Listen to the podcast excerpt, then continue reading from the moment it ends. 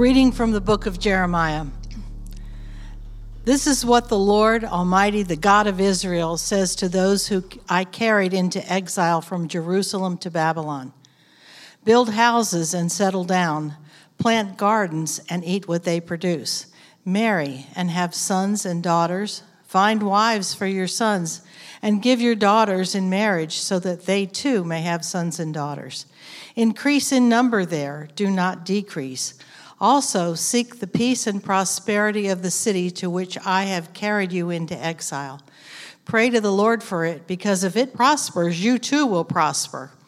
Yes, this is what the Lord Almighty, the God of Israel, says Do not let the prophets and diviners among you deceive you.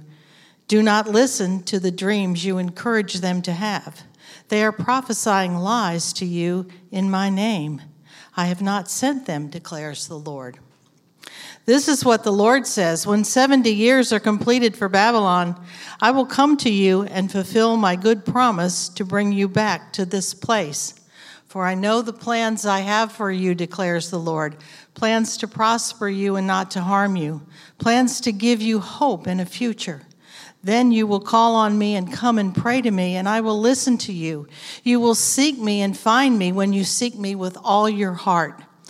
I will be found by you, declares the Lord, and will bring you back from captivity. I will gather you from all the nations and places where I have banished you, declares the Lord, and will bring you back to the place from which I carried you into exile. This is the word of the Lord. Well, good morning. It is great to see you this morning. Thanks for joining us. For all those who are joining us from home, um, it's an honor to have you join us. A special uh, good morning to Kay and Don and um, Lou and those not only in Charleston but in other states who are planning to move here. We look forward to welcoming you into our community. Uh, before we dive into this passage from Jeremiah 29, would you bow your heads with me as I share another brief word of prayer? Dear Heavenly Father, may the words of my mouth and the meditations of our hearts be pleasing in your sight, our rock and our redeemer. And in the oldest prayer of the church, I pray, Come, Holy Spirit, come in Jesus' name. Amen. Well, I'd like to begin by asking everyone this question When have you last considered that you are built for something bigger? That God might have a bigger plan for your life? As shared in Crossroads when she was young, Florence Chadwick wanted desperately to be a great speed swimmer. So at the age of six, she persuaded her parents to enter into a 50 yard race. She came in last. So she practiced every day for the new year. Again, Florence entered and lost. Then, when she was 11 years old, Florence won attention and praise competing in the San Diego Endurance Swim, six miles in total. But she still wanted to be a speed swimmer. So at age 14, she tried for the National Backstroke Championship, but came in second to the great Eleanor Holm. At age 18, she tried out for the Olympic speed swimming team and came in fourth and yet only three made the team. Frustrated, she gave it up, married, and moved on to other interests. As she matured, however, Florence began to wonder if she might not have done better if she had specialized in endurance swimming, something that came more naturally to her. So, with the help of her dad, she began swimming distances yet again. 12 years after she had failed to make the Olympic team, Florence Chadwick swam the English Channel, breaking Gertrude Ederle's 24 year record. From there, Florence would go on to become the first woman to swim the English Channel both ways, and the first woman to swim the Catalina Channel, the Straits of Gibraltar, the Bosporus, and the Dardanelles. You see, it took her a while. But eventually, Florence found out what she was created to do, and she did it. Here's a picture of Florence from back in the day. Is it up there? Yeah, there she is. Look at the joy in her face. Isn't her joy magnetic? Now, turning to our passage, today we're going to look at an iconic piece of scripture Jeremiah 29. It's one of those passages that we often see uh, shared on social media, right? Or on the front or back of t shirts or on prayer journals. And that's for good reason. Why? Because it's a text within a broader context that invites us to lengthen our gaze and widen our hearts. And just like Florence, discover that there may, in fact, be a bigger purpose for our lives. So, Jay, are you ready to have your gaze lengthened and your heart opened wide? Give me a nod. Give me a little love. Yes. Let's dive into Jeremiah 29. The big idea for us today is this you and I were made to flourish by living in and living out a God sized vision. Let me repeat that. You and I were made to flourish by living in and living out a God sized vision. We're going to unpack this today through three points. Point one, look up and trust the Lord. Point two, look around and find your family. And point three, look out and love your city. So, point one, look up and trust the Lord.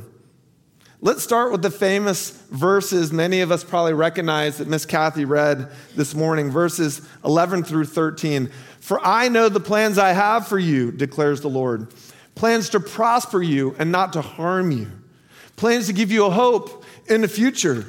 Then you will call on me and come and pray to me, and I will listen to you.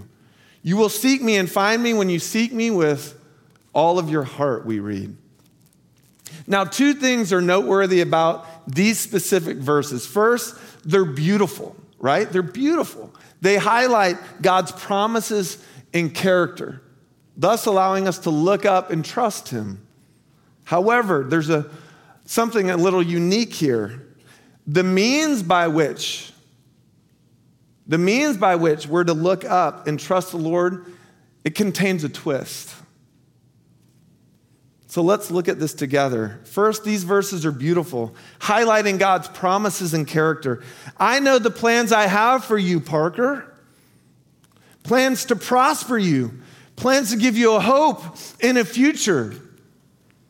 So, meaning, unlike the world around you that's so fickle and fragile and depraved and unpredictable, God says, You can trust in me. Moreover, note the intimacy of the language here. Scott, we read, I know you. I will listen to you. I will be found by you, he shares. So let me ask do we have any movie lovers here? Audience participation, congregational, at home, you can raise your hand. I can't see you. Okay, anyone like great epics? Raise your hand. The language in our passage here is similar to those great epics like Last of the Mohicans. You remember that movie? Where the main character cries out for his kidnapped love. I will search for you. I will find you. No matter the cost, I'm coming for you. And those of us who have tender hearts get tears in our eyes, don't we, Cody? Thus, we're invited to look up and trust the Lord. He's sovereign over us. Josh, He cares for us, and He has a plan for us. Now, before we turn to point two, as I mentioned earlier, there's a twist. The means by which God develops and deploys us for His purposes is not through a walk on the beach, but a trek through the wilderness. Did you catch the very beginning of our passage? This is what the Lord Almighty, the God of Israel, says to all those I carried into exile from Jerusalem into Babylon. Exile. What? Did I, did I read that right? Furthermore, did you catch the timeline? Anyone catch the timeline? Are you still asleep? Okay. Yes. This is what the Lord says When 70 years are completed for Babylon, I will come to you and fulfill my good promise to bring you back to this place. Um, God, come again? 70 years? Yes, sometimes God seriously takes his time. Now, pulling back and considering our text within its broader context, this passage was originally written for the people of Judah when they had fallen into sin and idolatry, and God allowed them to be captured and exiled by King Nebuchadnezzar and the Babylonians. And yet, the bigger point here is God often uses the toughest times in our lives to de- develop our character so we can truly and fully live for Him. And you know, when you're reading this in the Bible, that sounds pretty reasonable, doesn't it? Maybe even adventurous until the lights go out and you're all alone. Do we trust in God in the tough seasons or do we curse Him? Do we reach for Him in the tough times, or do we reach for something or someone else? And guess what? Even Jesus faced this pattern or twist of development. Check this out. In Mark 1, following his baptism, we read these words. This is crazy. Just as Jesus was coming out of the water, he saw heaven being torn open and the Spirit descending on him like a dove, and a voice came from heaven You are my son, whom I love, with whom I am well pleased. Beautiful, right? The passage goes on. At once, the Spirit sent him into the wilderness, and he was in the wilderness for 40 days, being tempted by Satan. He was with the wild animals, and the angels attended to him. Crazy, right? Jesus, I love you. Now go face the lions and the tigers and the bears and, oh, and starve for a few weeks and take the barbs or hits from the evil one. Sure, Dad, sounds great. I'll see you soon. I'll see you in 40. You see the twist? Point one no matter what circumstances you find yourself in, even today, look up and trust the Lord, knowing He is sovereign and that He cares for you and He has a plan for you. Oh, and don't be surprised by twists in the road. They're somehow, mysteriously yet beautifully, part of the process. This leads us to point two look around and find your family. Do it. If you're here in person, will you look to your left and your right? Look around and find your family. If you're joining us online, you can just look at me. The passage gives us this charge. This is what the Lord Almighty, the God of Israel, says to all those I carried into exile from Jerusalem to Babylon build houses and settle down, plant gardens and eat what they produce. Marry and have sons and daughters. Find wives for your sons. Give your daughters in marriage so that they too may have sons and daughters. Increase in number there. Do not decrease. I will be found by you, declares the Lord, and bring you back from captivity. I will gather you from all the nations, God says. Now, here's the deal I don't want to get all sappy on you guys, but this last week I did get a little sappy studying this passage. You see, when we started this church, someone asked me, Paul, how would you define success in this church looking down the road? Sure, it was a corporate question, but I remember sharing several things, one of which was it is my dream. It still is. It is my dream to see our sons and daughters and kids and students raised up in the love of Jesus so that they can walk with him all the days of their lives. And here's where it gets really sappy. Moreover, I shared that I thought it would be incredible to see some of our sons and daughters even marry each other down the line. Is that sappy or what? There it is. I laid it out. Well, guess what? Turns out that's not my vision, that's God's vision for his family.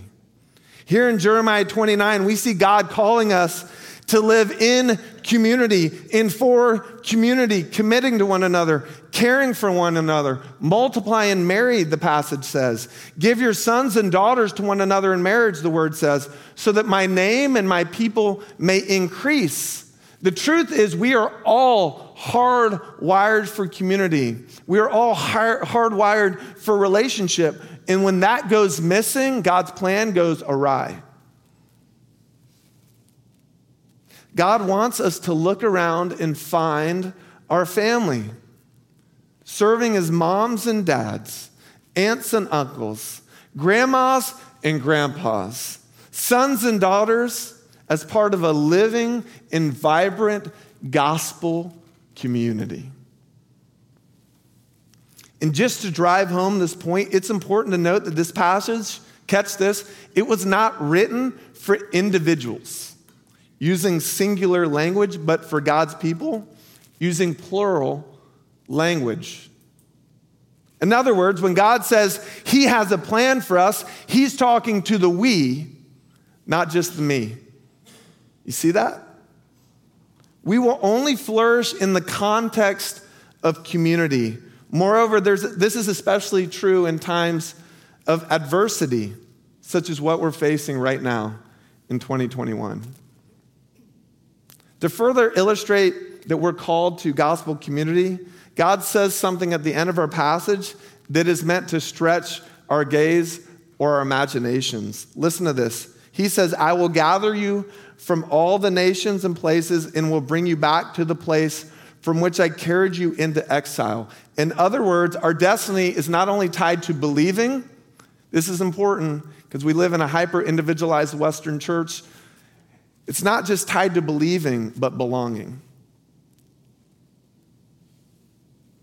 Our destiny is not tied just to believing, but belonging, belonging to a global family of God. See, Janet, you have brothers and sisters right now around the world with whom you will laugh and you will sing and with whom you will spend eternity. And you know what? That's amazing, isn't it? This past weekend, I had the privilege, thankfully, he's here. He's now eight feet tall uh, here in the front row. He's six nine. My senior, Caden Sorensen. I had the privilege of flying up with Caden and one of his best friends to Wheaton College for a college visit. In addition to meeting the school president and taking a tour of the campus, we were invited to attend a chapel service together. And here's the deal the service brought me to tears. Here in this picture, let's show the picture. You can see approximately 3,000 students worshiping God. And do you know how many nations were represented? Over 90. It was such a powerful reminder of this passage where we are called to look around and find our family.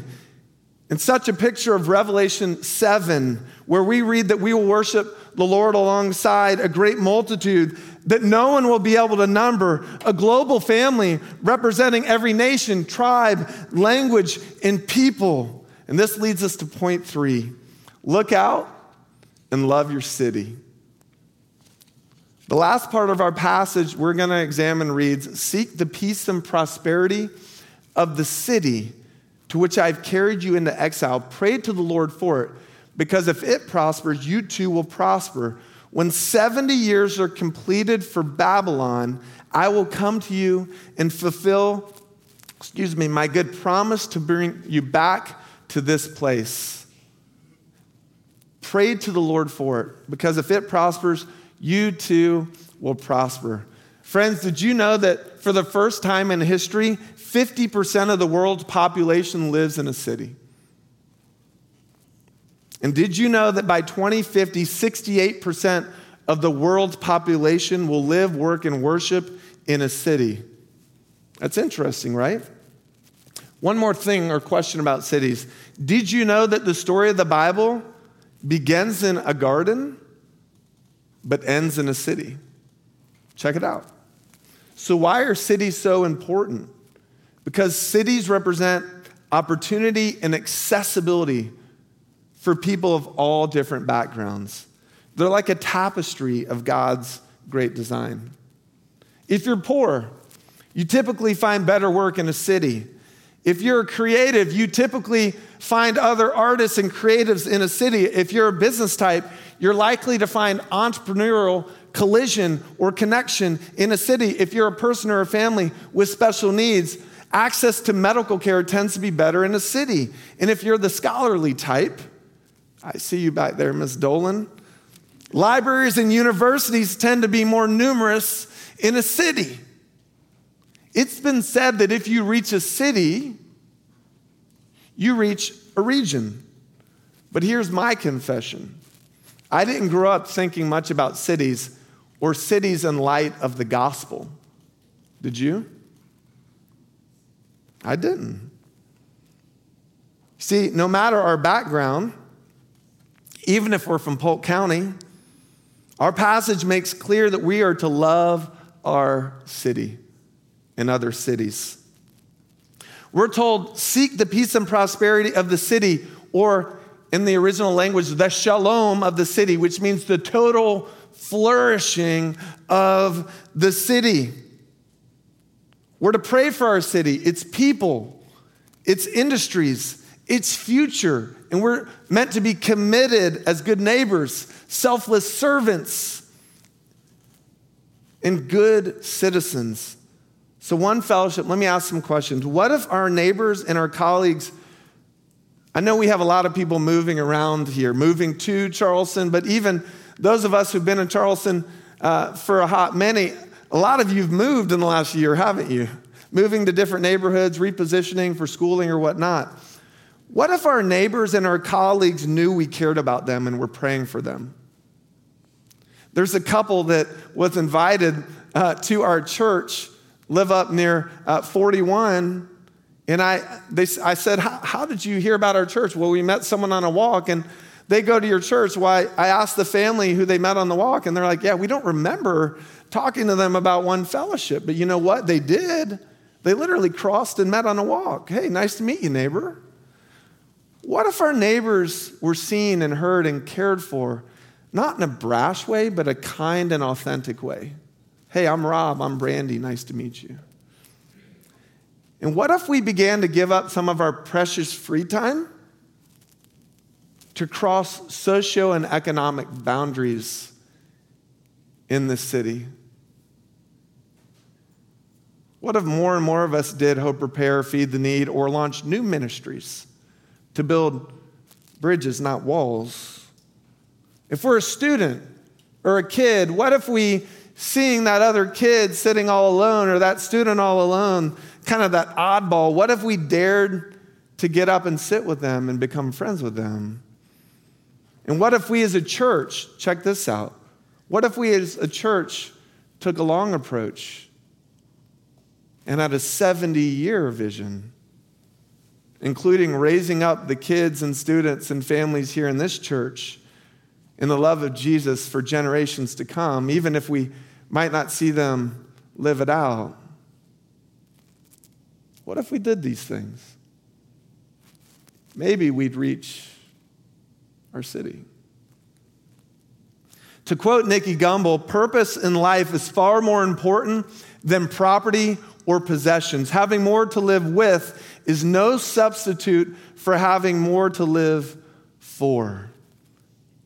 And you see, you and I were made to flourish by living in and living out a God sized vision.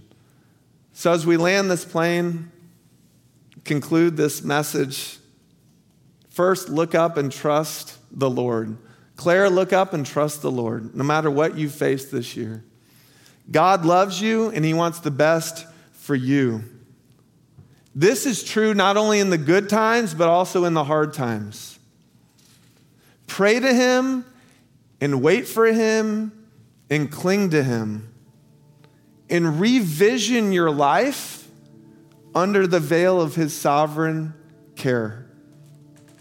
Next, look around and find your family. You're not alone. That is the biggest lie you'll ever face that you are all alone.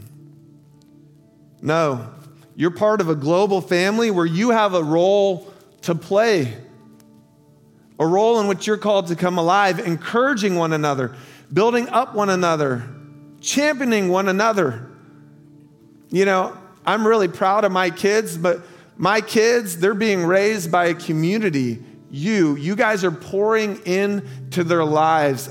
I can't tell you what it means, Colin, when you come and cheer on Caden and Blaze in their basketball game. Amandolias, I can't tell you how excited I get when I hear that you've gone and babysat some other person's grandkids because you don't even have your own. You see, we're called to look around and find our family and revision our lives as gospel brothers and sisters, moms and dads, aunts and uncles, sons and daughters, and it will matter and mean more than you ever know if you commit to playing a part in this family.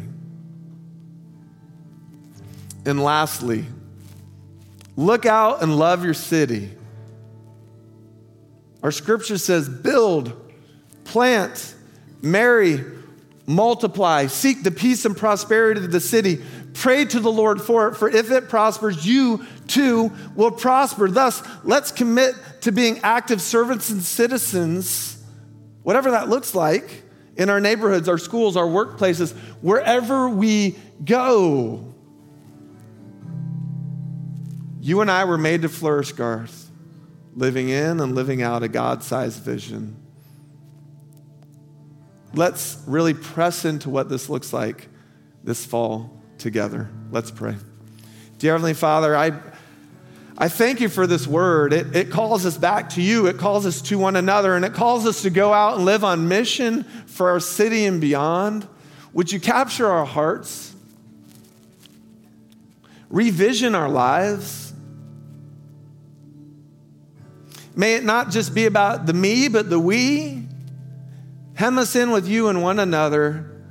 And we do pray for the total flourishing, the prospering of our city, Charleston, and other cities.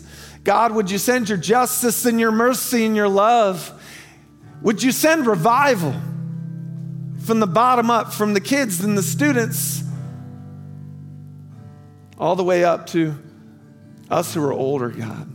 We want to see your kingdom come and your will be done on earth as it is in heaven. In Jesus' name, amen.